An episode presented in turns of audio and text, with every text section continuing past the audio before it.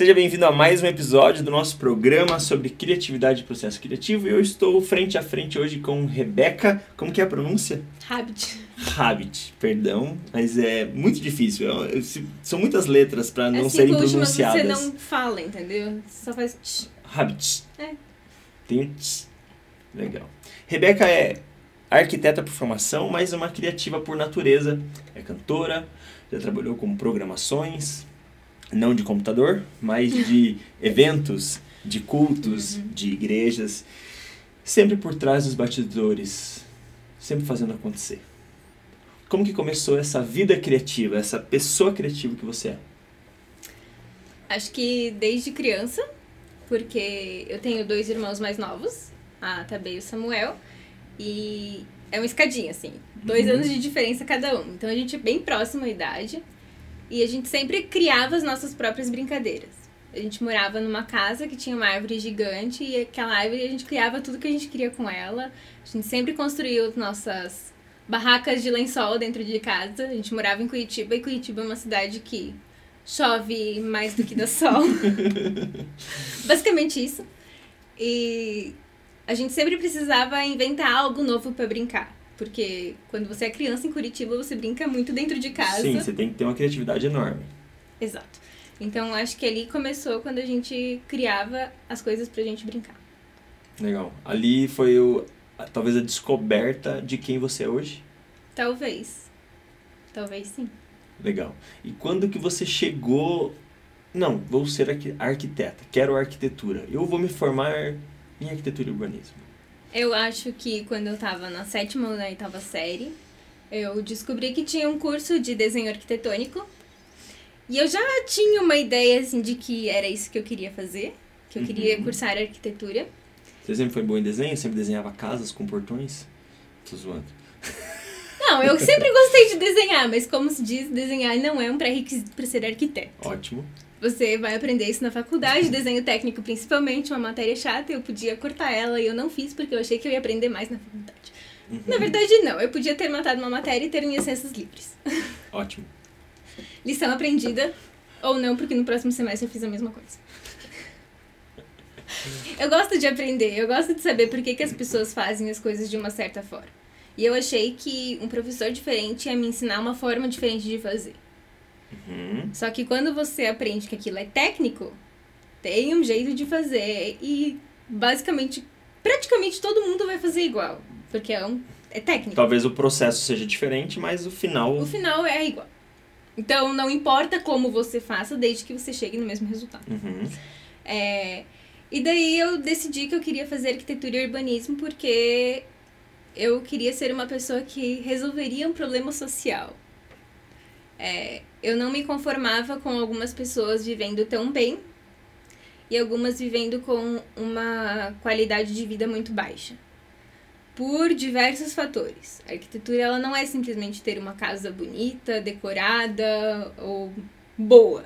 Uhum. É, se você mora numa casa ruim, com problema de umidade, por exemplo, você tem problemas de saúde. Sim. Então, uma casa boa, ou pelo menos minimamente decente, vai resolver alguns problemas de saúde também. E eu achava que eu poderia resolver esses problemas fazendo arquitetura. Eu ainda acho que eles podem re- ser resolvidos. É, mas eu comecei a entender no decorrer da faculdade e de tudo que existe um tempo para fazer isso. O meu professor do quinto semestre perguntou para todos os alunos por que queriam fazer arquitetura ou que área queriam seguir. E daí eu falei isso e ele falou: tá, mas você sabe que você vai precisar ter parceria com alguém que vai colocar o negócio de pé, né? E daí eu entendi que isso pode ser um projeto, mas que ele pode ser um projeto pra frente. Mas esse foi o motivo de eu começar a fazer. Tanto que o meu TCC foi sobre isso. Sobre como resolver um problema social que aconteceu em Blumenau, quando teve enchente em 2008 que várias pessoas perderam as suas casas porque teve deslizamento, daí teve inundação e tal, e eles simplesmente pegaram as pessoas e jogaram nos Minha Casa e Minha Vida de sempre, né?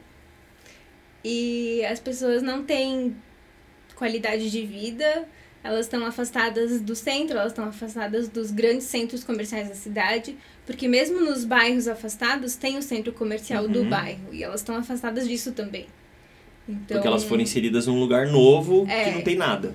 não tem escola, não tem infraestrutura de transporte público e tal. Então, essa foi a minha crítica no meu TCC. E como poderia ter sido feito diferente para que as pessoas tivessem um mínimo de qualidade de vida. E eu ainda acho que isso é uma discussão muito interessante e necessária. Muito bom. Porque as pessoas precisam ter qualidade de vida. Mesmo se elas morarem no Minha Casa Minha Vida. Independente de onde morarem. Independente de onde morarem. Muito bom. Você sempre foi essa pessoa inquieta, assim, de alguma forma tentando resolver tudo? Uhum. Eu acho que eu tenho uma necessidade por resolver problemas.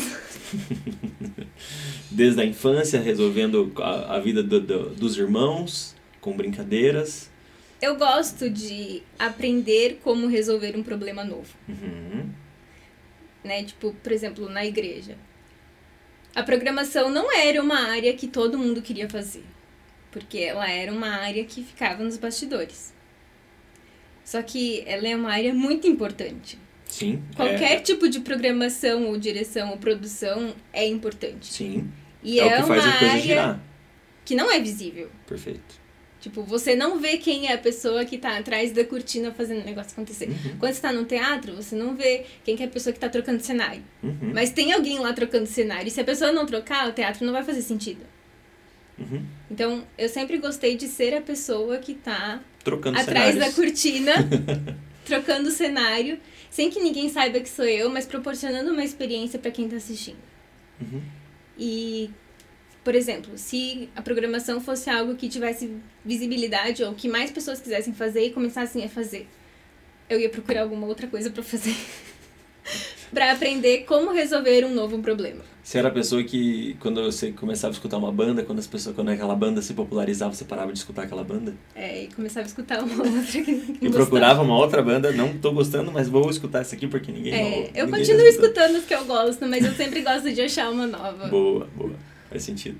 Tanto que as pessoas me perguntam, tipo, qual que você gosta? Ah, conhece? Não. Ah, então. Eu gosto, também sou a pessoa que gosta de, tipo, colocar uma música e ver o que vem em seguida. E se eu gosto, eu começo a gostar daquela banda. Por causa Legal. daquela música que eu não conhecia também. Legal. Então, então, então, você acredita talvez que a nossa infância forme exatamente quem a gente é hoje? No sentido. É na infância, literalmente, que a gente aprende a ser quem a gente vai ser? É um estudo de caso, é, às vezes é um, é, o, é um. É o nosso. Como que é quando a pessoa começa É a trabalhar? É o nosso, é o nosso Trailer trailer da vida. é o nosso quando a gente é assistente, não, é. Quando você tá na faculdade e tá fazendo estágio, é o nosso Estágio. estágio da vida é, é quando a gente é criança. Hum, acho que sim. Mas eu acho que você pode pegar o estágio da infância e transformar ele numa coisa melhor. Você não precisa continuar sendo quem você era na infância. Uau! Muito bom. Você pode pegar os ensinamentos que você teve e você pode ver o que aplica e o que não aplica mais. Uhum. Eu acho que muita coisa que a gente aprende deixa de fazer sentido depois, depois de um tempo. Mesmo as coisas que eu aprendi na faculdade. Eu sou formada há quatro anos, eu acho. E mesmo as coisas que eu aprendi lá, algumas não fazem mais o menor sentido. Sim.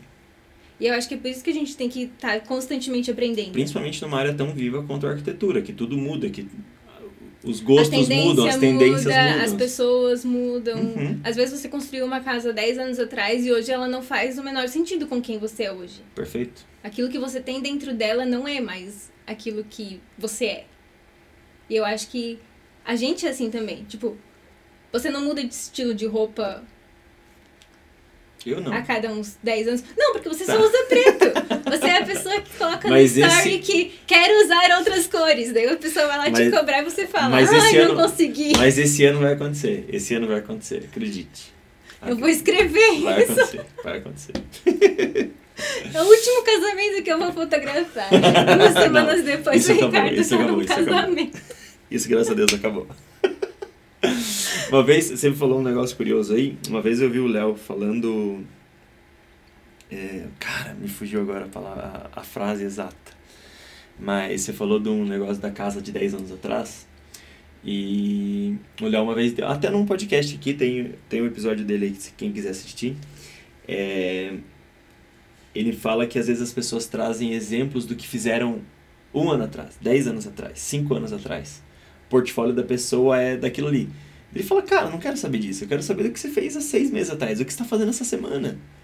Me traz o, o, o teu portfólio de agora, saca? Me, me mostra o que você está fazendo agora, porque a gente se renova sempre. E ainda mais numa área criativa, numa área tão viva quanto a arquitetura, e além de você fazer arquitetura, fazendo programação, cantando e tudo mais, nas áreas todas vivas, você, ah não, eu só sei, eu só sei fazer isso e eu vou fazer só isso.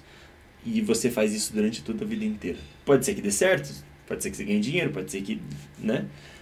Mas se você quiser crescer, se você quiser passar um nível, ser melhor ou qualquer outra coisa, não tem como a gente continuar na mesma. Você falou das matérias que não fazem mais sentido, porra.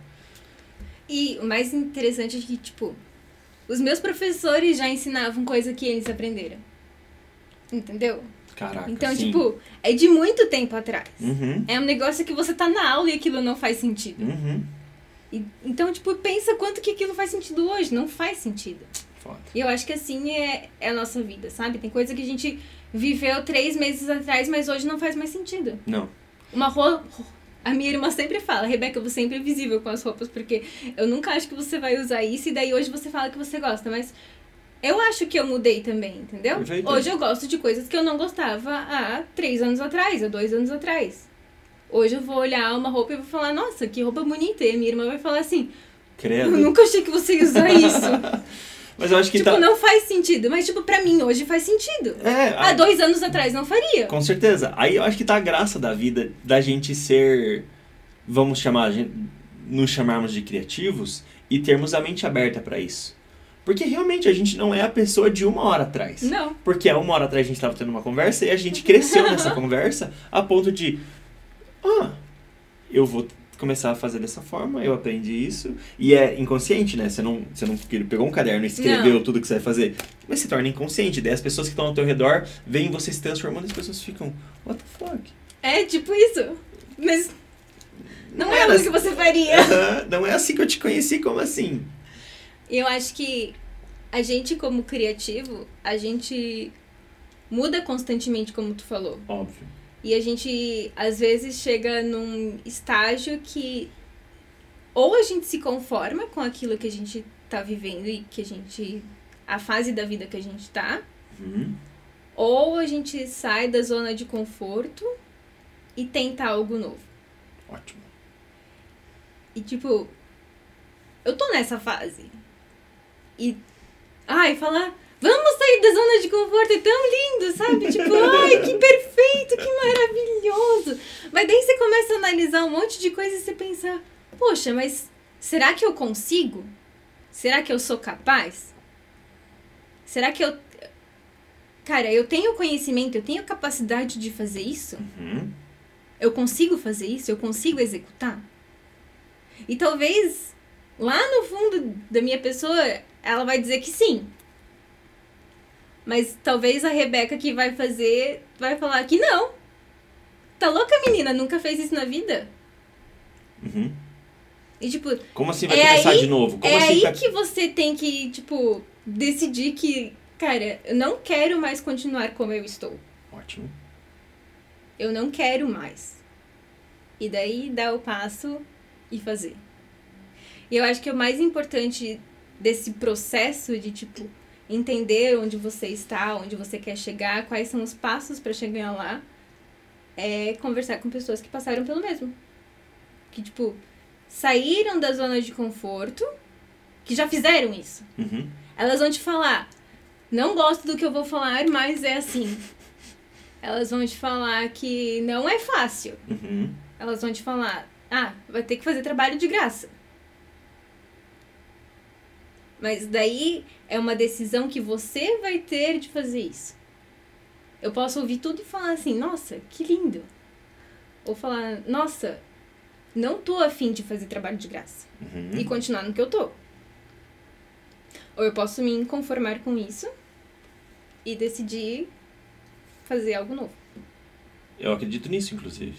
Que você pode pegar todos os conselhos que, vi, que vierem, que virem, que, vi- que veio, que já vi, já veio, já chegaram não soube conjugar, Já vieram, talvez. talvez. E você criar o seu próprio. Você criar o seu próprio caminho, porque dessa forma com a pessoa, dessa forma com a pessoa. Na Por verdade, todas posso... as pessoas vão ter uma experiência diferente. Exatamente. Ninguém é igual, Perfeito. ninguém teve o mesmo ensinamento, Uhum. ninguém teve o mesmo ensino, Perfeito. ninguém veio da mesma realidade. A minha realidade é completamente diferente da tua. A minha família é diferente da tua. Uhum. O que eu estudei é diferente do que o que você estudou. Quem eu sou é diferente de quem você é. Eu posso ouvir tudo que você falar e ver, isso se aplica a mim. Uhum. Consigo adaptar isso que o Ricardo falou pro que eu tô vivendo? Consigo. Como que eu vou aplicar isso pro que eu tô vivendo?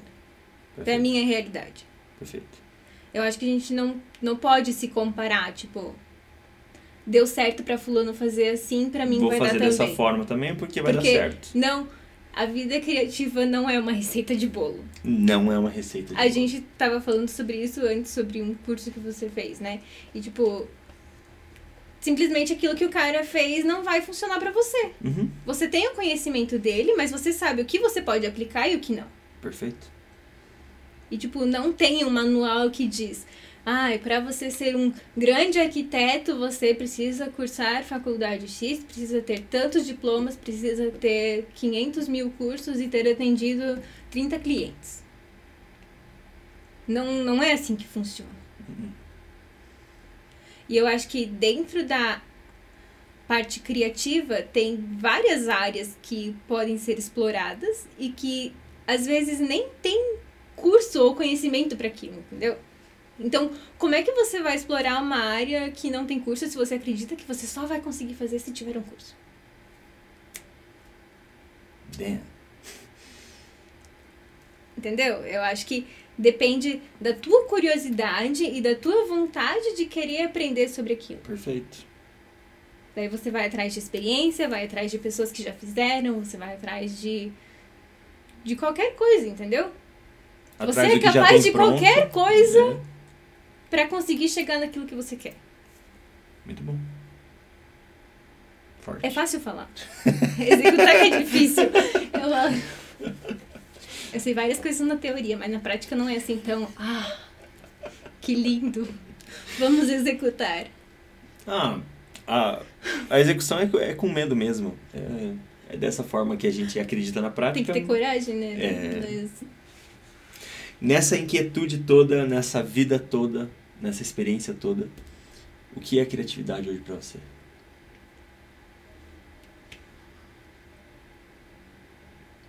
um pouco de confusão e. Gosta? Cara, eu acho que confusão é uma palavra boa. Porque ao mesmo tempo que você tem um misto de sensações criando algo e fazendo algo, você tem sensações boas e você tem sensações ruins, tipo. Cara, não vai dar. Uhum. Mas você sabe que você consegue, você sabe que você é capaz, mas daí tipo, é uma briga constante, entendeu? Uhum. entre você consegue e não vai dar. E eu acho também que é aprender. Porque você se destaca em algo quando você aprende sobre aquilo. E aprender não é tipo só, ah, aprendi como editar um vídeo. Não, é aprender quais são as manhas para que eu faça uma edição que a pessoa fale, uau. Ok. O que, que eu vou colocar na minha edição que a pessoa vai olhar e falar, nossa, mas tem alguma coisa diferente aqui, eu ainda não consegui identificar o que é. Uhum. Eu, tipo, comida tem muito isso. Sim. Você muito. come um negócio que a pessoa criou e tem um negócio ali que você sabe que é muito bom e você não sabe o que é. Uhum. Então, eu acho que esse não saber o que é é ser criativo. É a criatividade. A criatividade é esse. Não saber o que o é. toque do chefe ali, que às vezes só ele sabe e ele nem sabe às vezes também. É. Legal. E eu acho que isso tem em todas as áreas. Uhum.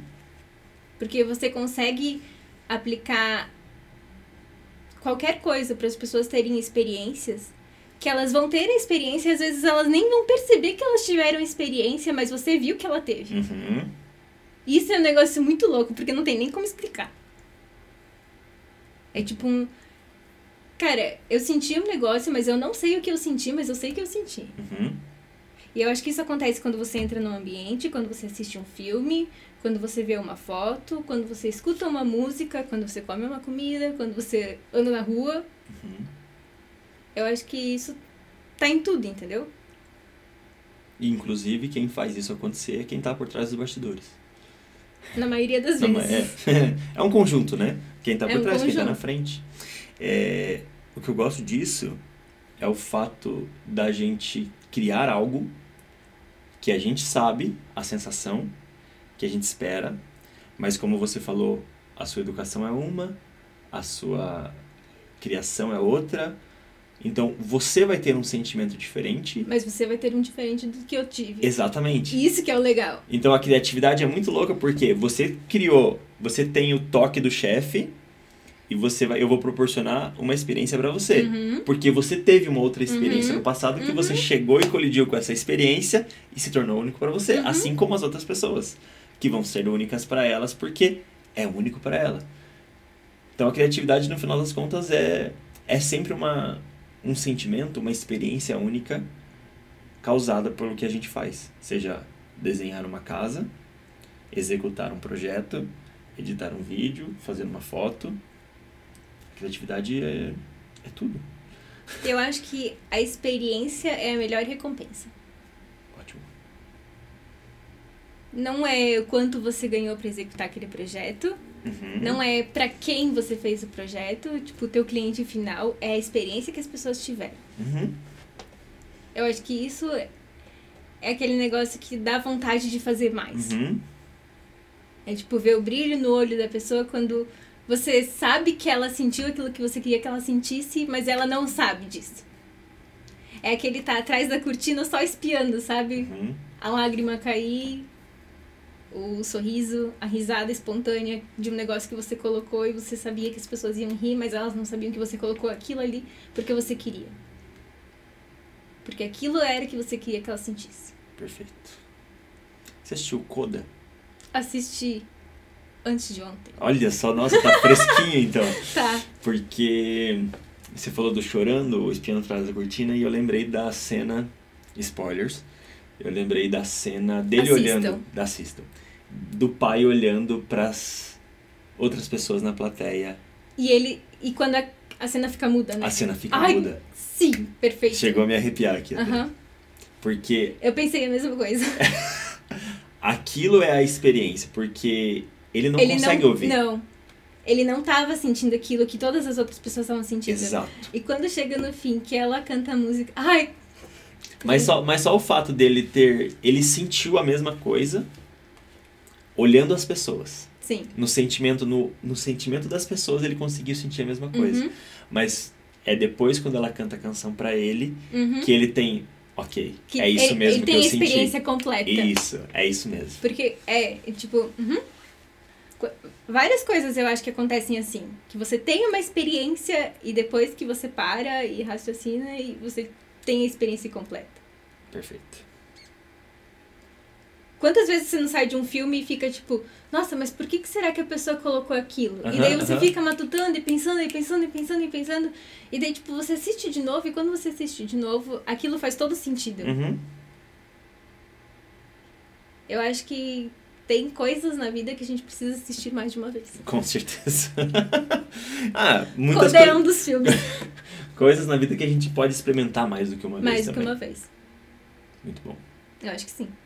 Quais são os próximos de Rebecca Habits? Os próximos o quê? Os próximos Passos. passos Não sei ainda. da inquietude de Rebecca. Ah, eu acho que eu tô numa fase que eu estou descobrindo o que eu gosto de fazer. Descobrindo quem eu quero ser. Perfeito, isso é ótimo. É, eu cheguei numa etapa que eu entendi que as pessoas precisam conhecer quem eu sou. Como e pelo que, eu não sei. Mas eu quero que as pessoas saibam quem eu sou. Ótimo. Porque eu conheço um monte de gente. Eu conheço o que as pessoas fazem, eu conheço quem elas são, eu sei no que elas são formadas, eu sei o que elas gostam de fazer. Mas eu sinto que as pessoas não me conhecem. É por isso que eu te convidei para esse podcast. Obrigada. As pessoas precisam te conhecer, precisam saber dessa mente brilhante que existe. E a gente sempre fala que todo mundo é criativo, né? Tipo, mesmo que você ache que não, porque geralmente as pessoas associam criatividade com, ai, a pessoa sabe pintar, sabe desenhar, sabe fazer uma foto, sabe fazer um vídeo. Eu acho que a criatividade, ela tá dentro de todas as áreas, Com toda certeza. de todas as profissões. Você precisa ser um Cara, você precisa saber falar muito bem para poder vender um negócio. Uhum. Isso é ser criativo, Muito. porque você precisa encontrar uma forma de cativar a pessoa quando você ligar pra ela, pra que ela ouça tudo que você tem pra falar e queira comprar o teu produto. Sim. Trocar os o plano dados do do celular. Total. Cara, a ligação do plano de celular é um saco, porque ninguém é criativo na forma da abordagem. Mas as pessoas são criativas, elas só precisam encontrar a forma de falar com você pra que elas te convençam daquilo. Perfeito. Mas não quer dizer que você não é criativo porque você não faz assim. Eu acho que todo mundo precisa explorar dentro de si no que é bom, o que gosta de fazer e como colocar isso no seu dia a dia.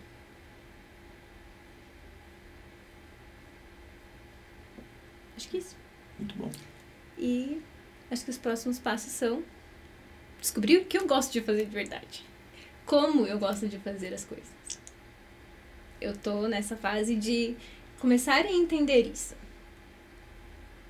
Quem eu sou, o que eu gosto e o que eu quero que as pessoas saibam sobre mim. Pelo que eu quero ser conhecida. Fantástico. Adorei. Existe um medo. Vários. Mais medos do que certezas. Ótimo. Mas daí eu tô na fase de descobrir quais são eles e como eu posso combatê-los pra que tipo eles não sejam um medo, mas sejam um energizante pra que eu faça alguma coisa. Uau. Transformar o medo em energia pra fazer algo. Não sei se, Faz sentido. Virar o seu alimento ali, sua É. motivação, isso. sua disciplina diária. Meu medo. E eu vou vencê-lo. E eu acho que a gente tem medo em todas as fases da vida. Uhum. Tipo, todo dia vai surgir alguma coisa que você. Cara, mas será que eu vou dar conta disso? Será que eu consigo fazer isso? Será que eu consigo falar com aquela pessoa? Será que eu consigo chegar na frente daquela pessoa e falar: vou fazer um retrato seu? E daí eu acho que é nisso que a gente começa a entender como os nossos medos alimentam quem a gente é e o que a gente faz. Muito bom. Gostei. Essa é a Rebeca. Eu sou o Ricardo Franzen. Esse é o nosso de artista para artista. Muito obrigado e volte sempre.